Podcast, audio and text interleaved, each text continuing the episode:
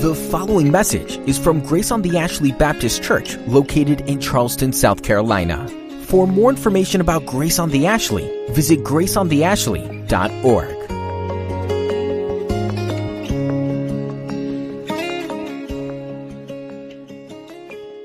the top of the Dead Sea there, and uh, he's he's working his way down on the east side of the Jordan, and they're walking into Jericho. So the next slide.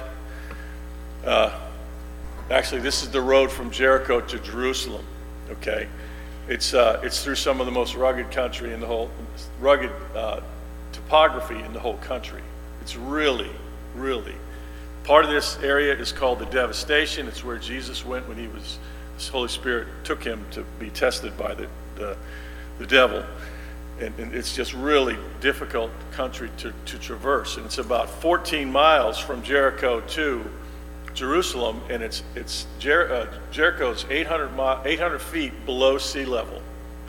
Jerusalem is 2,500 feet above sea level, so there's like a 3,300 foot rise over 14 miles just to walk to. It's very very very difficult walk, and uh, um, you have to be in good shape. It takes about six to seven hours, and, and I'm going to talk a little bit about that. But so what's the next picture? So here's a here's kind of a a, a, landscape. You get it from, uh, it's, it's not to scale, of course, but we see Jericho on the bottom right. It's, uh, the, the Jordan River kind of flows out of the picture there. And, uh, and then over and up into, into Jerusalem. That's 14 miles. And then, of course, we see Nazareth, and where, where uh, Jesus is of Nazareth. And then Capernaum, which is on the Sea of Galilee. So there's kind of a picture of the, you can actually see that this is the walking tour where they came. They came around the, the mountains and down on the east side where it's, it's more lowland on the east side of the Jordan River. Okay? So here we are coming into uh, this, this last week. It's getting to the last week of Jesus' life. Um, so let me read verses 46 through 52 for a lesson today, okay? And they, and they came to Jericho.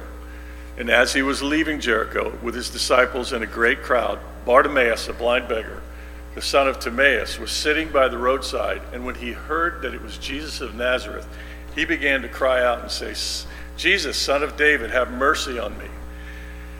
And many rebuked him, telling him to be silent. But he cried out all the more, Son of David, have mercy on me. And Jesus stopped and call, said, Call him. And they called the blind man, saying to him, Take heart, get up, he is calling you. Throwing off his cloak, he sprang up and came to Jesus. And Jesus said to him, What do you want me to do for you? And the blind man said to him, Rabbi, let me recover my sight. And Jesus said to him, Go your way, your faith has made you well. And immediately he re- recovered his sight and followed him on the way. Okay, so if you were here last week, you remember that uh, in verse 36, which don't worry, you know, uh, Jesus uh, asked James and John, What would you have me do for you? It's the same question he asked them. Uh, uh, James and John, he's now asking blind Bartimaeus, What do you want me to do for you? This man wants nothing so exalted and elevated as to sit on the right hand or left hand of Jesus in glory. He just wants to see. Jesus did not meet the request of James and John. He said that was to be determined by my Father. And for those whom the Father had prepared it, that for glory, that those who would, are those who would receive it. But Jesus um, did respond positively to the desire of blind Bartimaeus. It's a little bit different today. So let's look at that. So this is the this is the final healing, the final miracle really of Jesus' ministry. If you, you remember from scripture reading, I'm sure you remember that this began way up to the north in the city of Cana near Nazareth, okay, where he turned water into wine, and that's recorded for us in John chapter 2. And it ends here a few years later with giving sight to the blind in this historically significant town. in the lowlands atop the Dead Sea in Judea. Okay? Um, from north to south, from the high country to the low country, and everywhere in between, Jesus did, did miracles. He filled Israel with miracles in virtually every town and village. And he did signs and wonders and mighty deeds, displaying his deity, his compassion, and his power. And all the while preaching salvation and entrance into his kingdom. He's demonstrated power over disease, over demons, over death, over nature. He's shown he has absolute authority over everything, including that which was most sacred to the Jews the Sabbath and even the law. To an open mind, he must be designated as he claimed to be the Son of God, the Messiah. There is, however, one more miracle to come after this one. It's separate from all those he did on behalf of others. It's that is his own resurrection. He's going to do one more miracle after this one, but it's for himself to glorify himself. But for now, it's time for the servant of Jehovah to become the suffering servant. It's time for the anointed one to become the rejected one. It's time for the sovereign Lord to become the sacrificial lamb. And it's time to go to Jerusalem for the last time, as he said back in verses 34, 32 through 34. It's time to face the hatred and the animosity of the leaders of Israel. The rejection by the nation and be crucified by the godless Romans at the will of the Jewish religious leaders. Rejection is set. His death is inevitable. It's inescapable. The shallow crowd that hails him when he comes into the city on Sunday is so fickle that a few days later they're screaming for his execution. Israel has now entered into the greatest period of apostasy in its history. It is so apostate, so ungodly, as to be pleased to execute its own Lord and Messiah. This, however, is according to God's predetermined plan but doesn't lessen the guilt of anyone involved in the rejection of Christ. Y'all, let's pray. Let's stop and pray for a second. Lord, thank you for your word today. Your word, uh, again, Lord, you keep everything spinning, everything is maintained according to your word, according to your hand, Lord, and, and you are sovereign over the affairs of men, over the affairs of the whole earth, earth, Lord. It's just amazing to see this.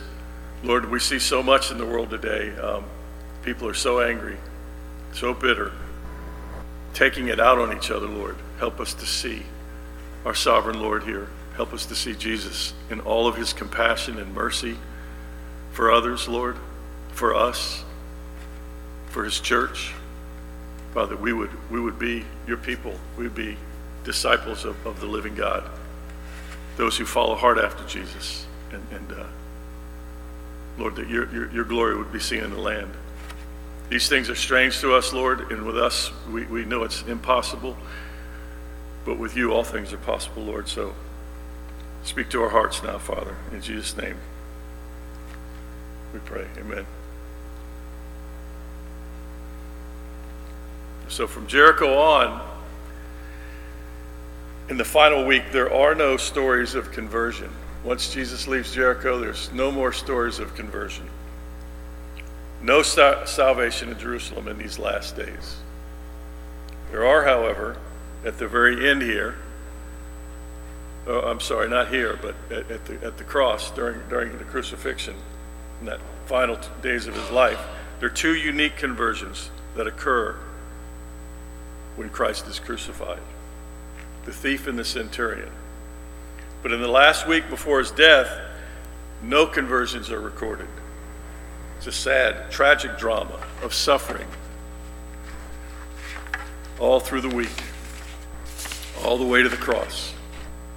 His days before the cross are filled with sorrow, and there's never really a joyful note. Once his, his entry is finished, it's all sadness and grief. Only a few days left, and he'll be executed. Now he's on the way to Jerusalem, or, uh, uh, through Jericho, and the, and the last stop is Jericho. And in Jericho, two wonderful salvation stories take place.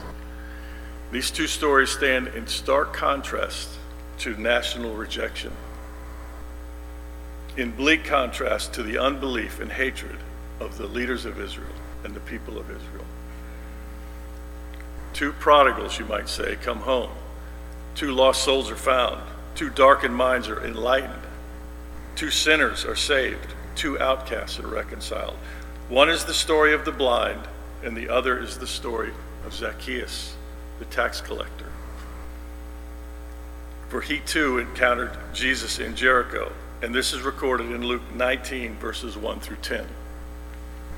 Okay? It is Zacchaeus, Zacchaeus and Bartimaeus who are the last trophies of sovereign grace, saving grace until the cross.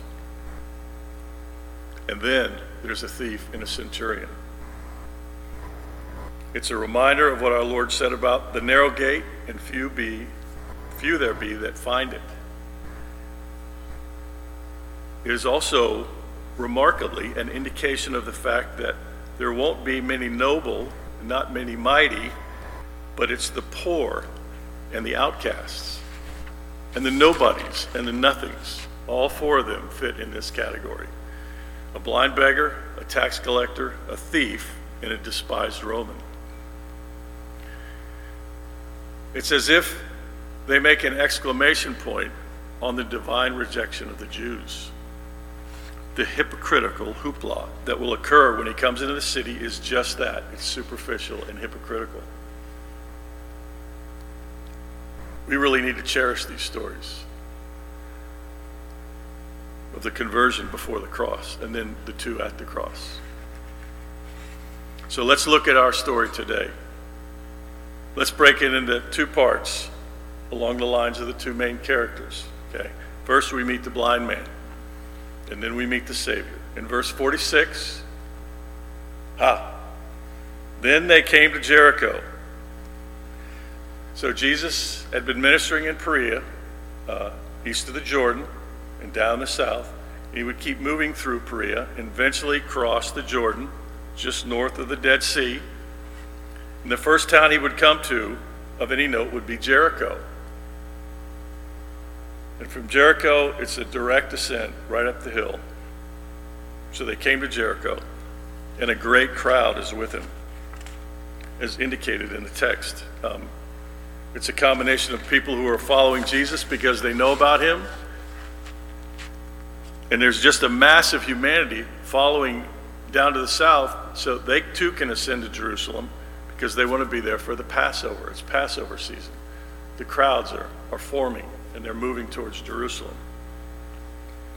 Um, Jesus has concluded a, a brief preaching, teaching, healing ministry in Perea, and he now crosses over the Jordan.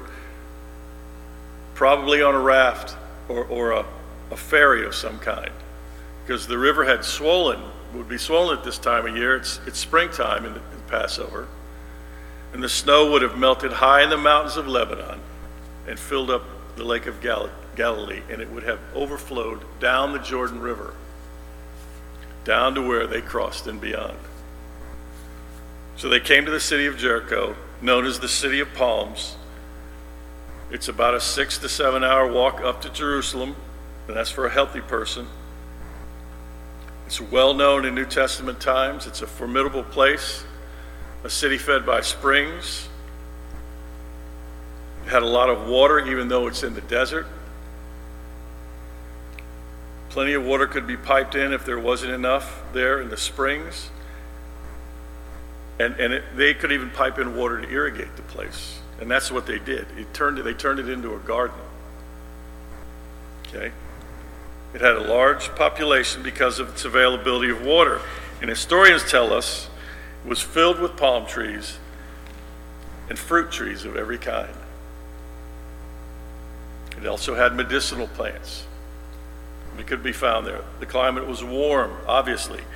And at this time uh, of year, figs would have been ripening in Jericho, but in Jerusalem, they wouldn't have been ripening. Not yet. Almonds flourished there. Rose plants were there. It's, it's just a garden. It's really a garden. It, the city was given by Mark Antony to Cleopatra, according to Josephus. He gave it to her as a gift.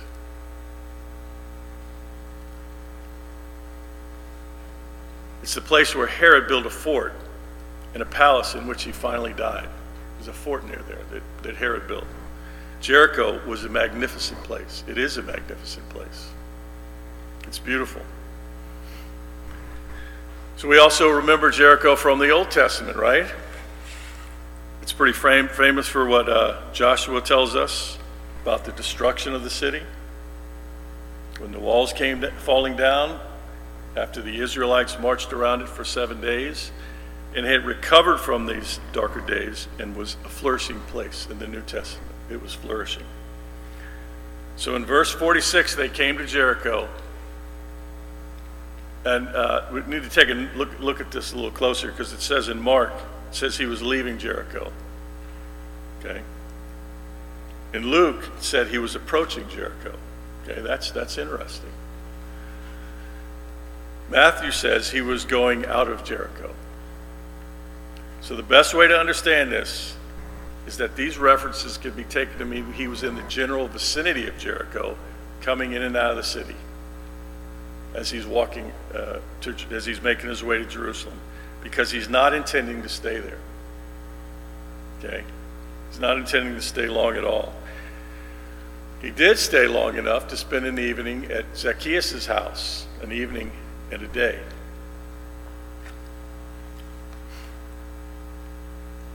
Whether at this point coming in before the incident with Zacchaeus or going out uh, before the incident of Zacchaeus, we don't want to be too dogmatic about that, but safe to say, in any case, it is the vicinity of Jericho where these things happen, where this story happens. And that place would have been a buzz. It was filled with, with lots of people, lots of sights, sounds, and smells, and even had memories for Jesus because very near Jericho is an area called the Devastation. Okay, we talked about that a little bit. It mentioned that he he was tempted by the devil there. Okay? So, Jesus is coming into town with his entourage, and all the pilgrims are pouring through Jericho on their way to Jerusalem. It would have been a parade that never ended. And the townspeople must have lined the streets the way Zacchaeus did when he climbed up in a tree to see Jesus on his way through town. And if he knew Jesus was coming, surely everyone else knew he was coming too.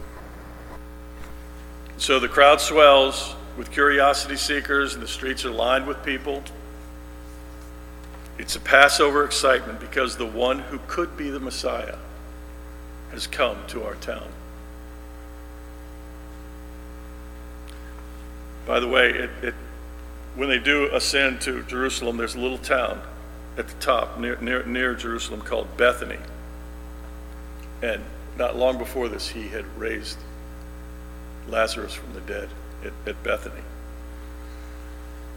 You think the word might have gotten down to Jericho? It Surely did. It would be it was because he raised Lazarus from the dead, though, that the Jewish leaders decided they had to kill him. So there's all kind of intrigue, all kind of things going on here.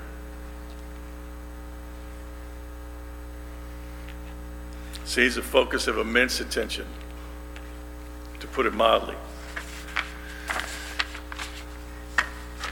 Masses of humanity lining the streets wanting to see him. And, um, and, and among everyone is that short, stubby, little despised tax, collector. And Jesus brings him by grace into the kingdom. But here our story focuses on the blind beggar Bartimaeus, sitting by the road. It's a good spot for a beggar, wouldn't you say? Because so many people are coming by. You guys see the guys uh, on the roads, they pick the intersections. A lot of people go through those intersections, same. That hasn't changed. Successful beggars go where the people are. And there were many beggars in Israel. This is, this is one among many. And blindness was his problem. That's what made him a beggar. We don't know how or when, whether by accident or in a fight or infectious disease, or maybe like the blind man in John 9, he was born blind. We don't know what made him blind. But we do know this that blind people were reduced to begging.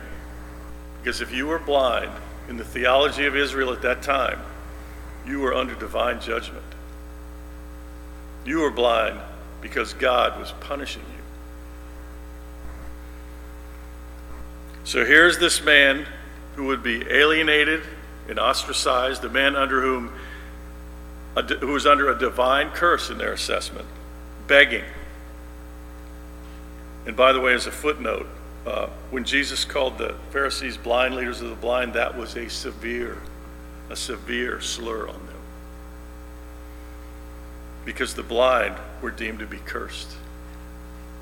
And Matthew tells us that there was another blind man there also, a second blind man. Not surprising since they would have found each other somehow, and they would have wanted to help each other. They became friends, they had something in common. But Mark only focuses in on, on Bartimaeus for us here. Bartimaeus means the son of Timaeus.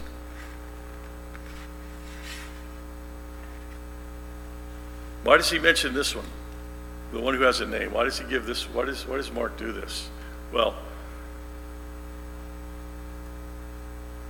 a good answer might be that, that uh, this is, in fact, uh, the, the man, Bartimaeus, who became a well known believer in the early church. And by the time Mark wrote his gospel, and, and this was a way for Mark to tell the conversion story of a familiar believer.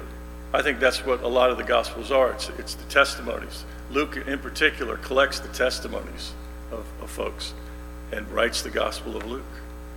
He's hearing it, he's collecting information from other people, he's talking with other people. He's not just sitting in a room and let the Holy Spirit give him all this information. He's, he's talking to people. Okay? So, Bartimaeus, he, he's at the bottom socially, right? He's obviously below the peasants, below the unclean, and degraded sinners are the cursed. There's a, there's a, a hierarchy here going on. And he's just a hair above a tax collector. Again, this is such a rebuke, such a rebuke to religion, to elite religiosity, that the Lord saves those who are considered scum. Luke 18 tells us that Bartimaeus hears the crowd going by and he says, What's happening? And somebody responds and says, Jesus of Nazareth is passing by. They refer to a man from Nazareth that's who they saw, a man from Nazareth. Nothing abnormal about that, right? There must have been many men from Nazareth passing through Jericho on the way to, the, to Jerusalem. However, Bartimaeus has a far different perception of who's walking by. When he heard that it was Jesus of Nazareth, he began to cry out and say, Jesus, son of David, have mercy on me. And Mark uses the word charazo. Very strong word. It means to shout. It's used in Mark 5 to speak uh, of, of uh, the shouting of epileptics. Those are possessed by demons. In Revelation 12, it's used to speak of birth pain and screaming. It's a strong word here. He cries out. He's desperate. This is desperation here. It's anguish. He's screaming in anguish and desperation. He doesn't say Jesus of Nazareth. He says Jesus, son of David. He tries to be heard over the noise of the crowd and the din of the mob, all the talk of the people, all the disturbances of motion and commotion. He shouts, Jesus. And of course, Jesus means Jehovah saves. Given that name from birth, Son of David. This is the messianic title, and he knew exactly what he was saying, and he knew exactly who it was. The Messiah was to be heir of David's throne, according to 2 Samuel 7. The Messiah would receive the kingdom that had been promised to a son of David. David's greater son would be the king who would bring the fulfillment of all the promises, both to David and to Abraham. This was the most common Jewish title for the Messiah, son of David. This is why in Matthew 1, we're given the genealogy of Joseph, right? Shows he comes from the, the family of David. That's why we're given the genealogy of Mary in Luke to show she comes from the line of David. Both his earthly father and his true mother were in the line of David. He's truly a son of David. More than that, he's the son of David. He will be great and be called the Son of the Most High. And the Lord will give him the throne of his father David, Mary's told by the angel. And he will reign over the house of Jacob forever, and his kingdom will have no end. That's Luke 1. So this man is acknowledging Jesus as Messiah. Son of David is synonymous with Messiah and with the Christ. Scripture makes this clear, and if you check Matthew 21, you look through that, you'll see this is the case. Okay? And what does this man want? His request in verse 47 Have mercy on me. Have mercy on me. So here's a man who recognizes Jesus as the true Messiah, and he knows what he needs, and it's mercy. It is mercy. And while this is a typical cry of afflicted people, certainly it is a true and pure cry of this man from the heart. Pity me, Lord, pity me. He's not deserving of anything, and he knows it. He would have understood the theology of his people as well and thought himself cursed by God because he was blind. He knows he needs mercy and he knows he's a sinner. His blindness aids him in facing that fact.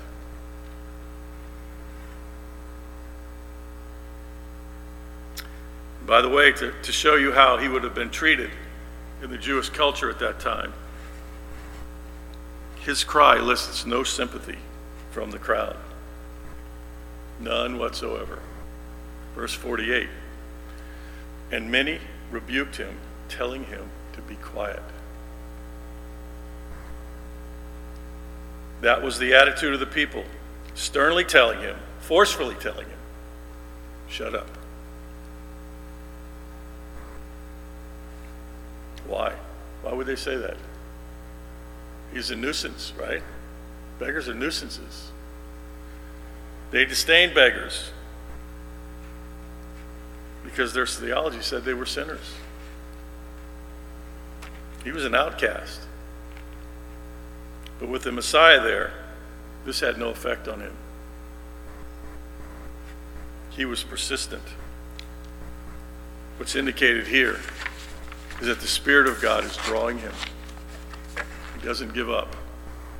He kept crying all the more.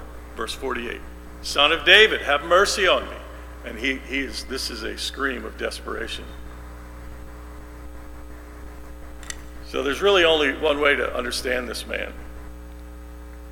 He believes everything he's heard about Jesus, enough to believe he's the Messiah. He understands his own wretchedness. Day after day, he feels the disdain and the despising of the people who are around him, who pass by him. He couldn't see Jesus, this dusty stranger who's not clothed in royal robes. He did not carry a scepter and was not ascending a throne, but he knew who he was. And he refuses to be beaten back into silence. He needs mercy, and he will fight for that mercy. And he knows that Jesus is the merciful Messiah. It appears that his faith has risen to the highest maximum level possible. Okay, the highest possible level that's open to him. His heart had seen the light before his eyes ever saw the light. His heart had seen Jesus before his eyes ever saw Jesus. He saw himself as a sinner, and he knew the mercy of God would come to him through the Messiah, and it's Jesus. Now, we don't know how he got all that information, but what we see is a believing heart. The story turns in verse 49, and the focus is, uh, becomes uh, on, the, on the Lord Himself, on Jesus. In verse 49, it says, Jesus stopped. Jesus stopped. We need to highlight this. If you see, if you see anything through all the years of studying the Gospels, you have to see the compassion of our God, of our God towards people demonstrated in Jesus Christ. Compassionate at every turn. He stopped and he said, Call him here. He commanded his disciples to bring him to him. Don't silence him. Call him here and bring him here to me. Luke 18:40 puts it this way. He commanded that he be brought to him and he commanded it.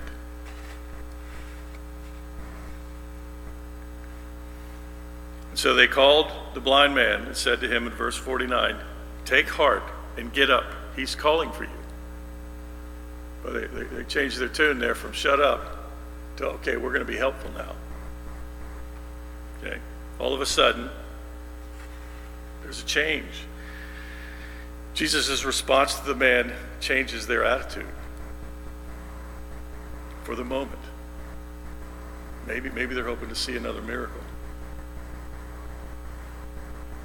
He responds in verse 50, the, the beggar does, blind Bartimaeus. He says he, he throws off his cloak. So listen to the verbs here. He throws off, he sprang up, and he came. Threw off, sprang up, and coming to the Lord. And when he comes to Jesus in verse 51, Jesus said to him, What do you want me to do for you? We've heard this before, right? We, we talked about a little bit about this in James and John. The same, Jesus asked them the same question when they wanted to have the seats on the left and the right. He said, What do you want me to do for you? And they said, We want the seats, the best seats in the house. We want them now. The seats of glory, that's what they wanted. Put us in a position where everybody serves us, where we will get our, our due honor. We, we deserve it. But we see in Bartimaeus a completely different attitude. What do you want me to do for you? And this is important, y'all. This is, this is right at the heart of it. The high king of heaven, the God of very God incarnate, becomes the true servant and the true slave of a sinner and a debased, debased lowly outcast. And he does what the beggar asks.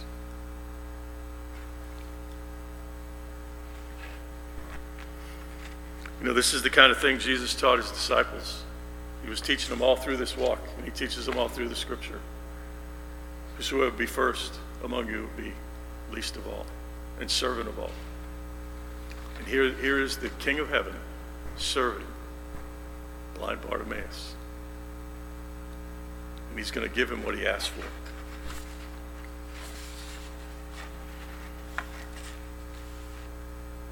You will be first in the kingdom, slave of all. And here Jesus is taking that position. This man only wants mercy. Unlike James and John, who thought they needed elevation, this man knows he deserves nothing. He's not laying claim on anything.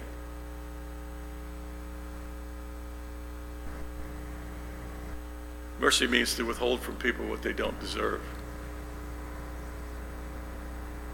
Sometimes it's giving people what they don't deserve. So the blind man says in, in verse 51 Rabbi, let me recover my sight. In Luke 18, he also said, Lord and Master. So, okay, when, when looking at this story through both scriptures, through the, the entire entirety of the scriptures, we see this theology starting to, to fill out here. He recognizes him as his master and his Lord.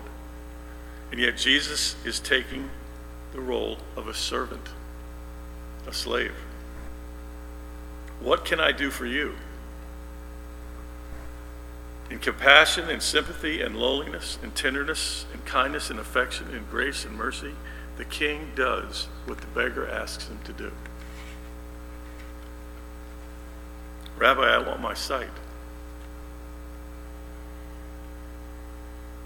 According to Matthew's account, Jesus then reached over and touched his eyes. And Luke 18:42 says, Jesus says, "Receive your sight." He so often healed with a touch, didn't he? He would touch, reach out and touch people. So what happens in verse 52? Go your way, your faith has made you, you well. And immediately he regained his sight and followed him on the way. This really is a model of a conversion pre cross, before the cross. Um, you think there was any doubt in, in uh, Bartimaeus' mind that, that Jesus was, his, was the Lord, was his Lord, was the God who, who created everything, who knew all things, could do all things? You think there was any, any doubt in his mind? No. That he was the Messiah? No, no doubt. That he was a sinner? No doubt about that. That he needed mercy? No doubt whatsoever. This man was the dispenser of mercy, and he was, he's needed by desperate men. This is much more than a healing, though, much more than a healing. When Jesus said to him, Your faith has made you well, he uses the verb sozo. Sozo. From which we get the, the word saved. It means to save. Your faith has saved you.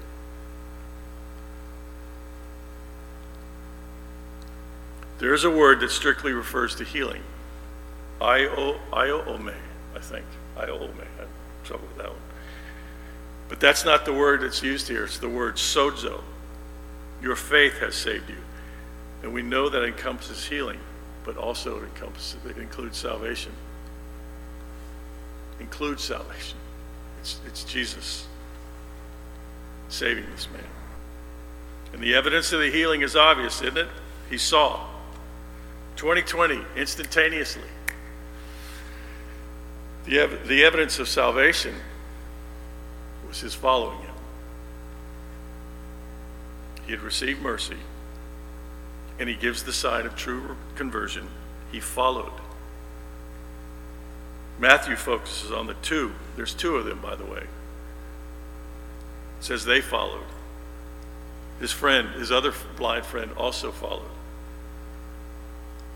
You know, it must have been stunning.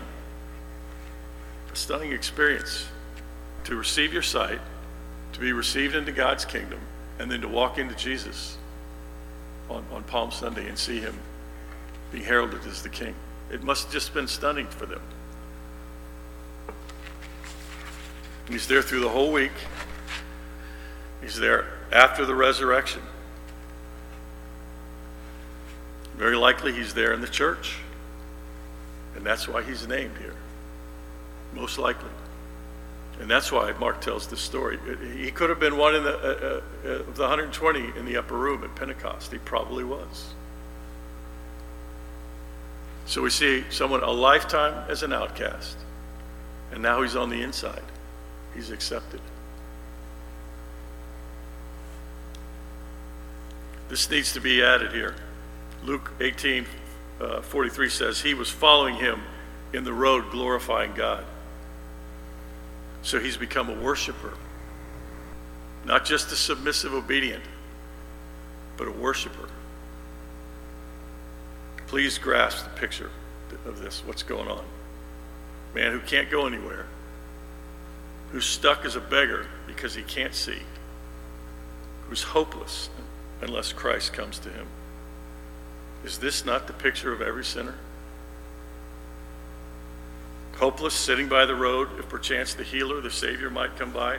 Jesus went to the bottom of Israel, to the lowlands of Jericho, Jericho to claim a tax collector and a beggar and his friend for the kingdom.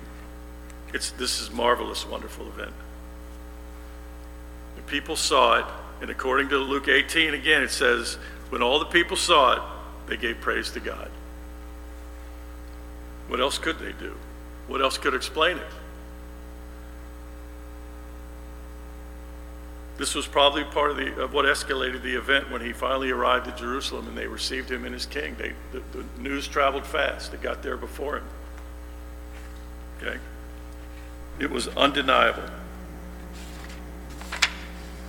So there's many lessons here. See the Lord's profound compassion. We see the, the never, uh, he never ignores the cry of a true heart of repentance, of a desperate sinner who knows they're unworthy. And will always, he'll always give a hearing to these people, always give a hearing to them. We, we learn again what we've seen all through this ministry that he has the power to heal disease, but far more importantly, he has the power to save sinners, to turn them into obedient followers who live their lives in true worship. And that's why all of us are here this morning. We've been approached by Jesus. Somewhere along the road in our lives, in our blindness, in our desperation, he passed by. And our hearts were awakened. And we cried out, Son of David, have mercy on me. And he heard our cry, didn't he? He heard our cry. And all this is possible because he went all the way to Jerusalem, all the way to the cross, and out the other side of the open tomb. Y'all pray with me, please. Father, thank you for your word. Thank you for, for your word becoming flesh and, and walking this tour, Lord, and, and showing uh, his disciples, having it recorded for us in your word, and, and showing the disciples these truths so we can see these truths, Lord. These truths will have an effect on our lives. And more than just an effect, Lord, it'll become our lives. Thank you for the cross, Lord, where you took on the sin of your people. Bartimaeus, his sin was imputed there to you. Our sin was imputed there to you, Lord. All who believe, Lord. Just the, the, the immensity of, of it, Lord. Just knowing the reality of it, but knowing your compassion, Lord, and how much you care for us. Thank you for these things, Lord. Thank you for every heart here and, and, and the work that you're doing here, Lord. Father, bring us together in Christ. Bring your church together in Christ across the city, even. That Jesus' name would be lifted high above every name and exalted in this place, Father.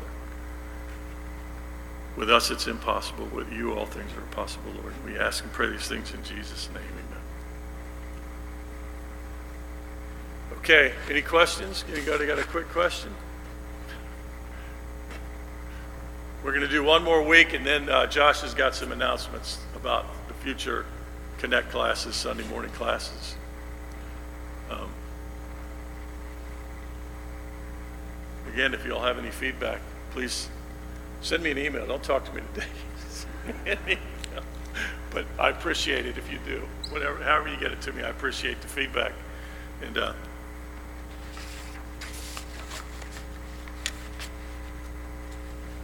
I love you guys, and, and uh, it's just such a, I appreciate the way you disciple me too. Is that just just because I'm a a big dog? Those- I need, I need all kind of help. Thank you, thank you. No, I I needed some, some, some laughter. It is laughable, isn't it? So, I need it too, yes. Uh, that- And it's the final lesson. The first, first and final lessons are on faith. Absolutely, absolutely. Your faith has made you well. Okay, thanks, everybody.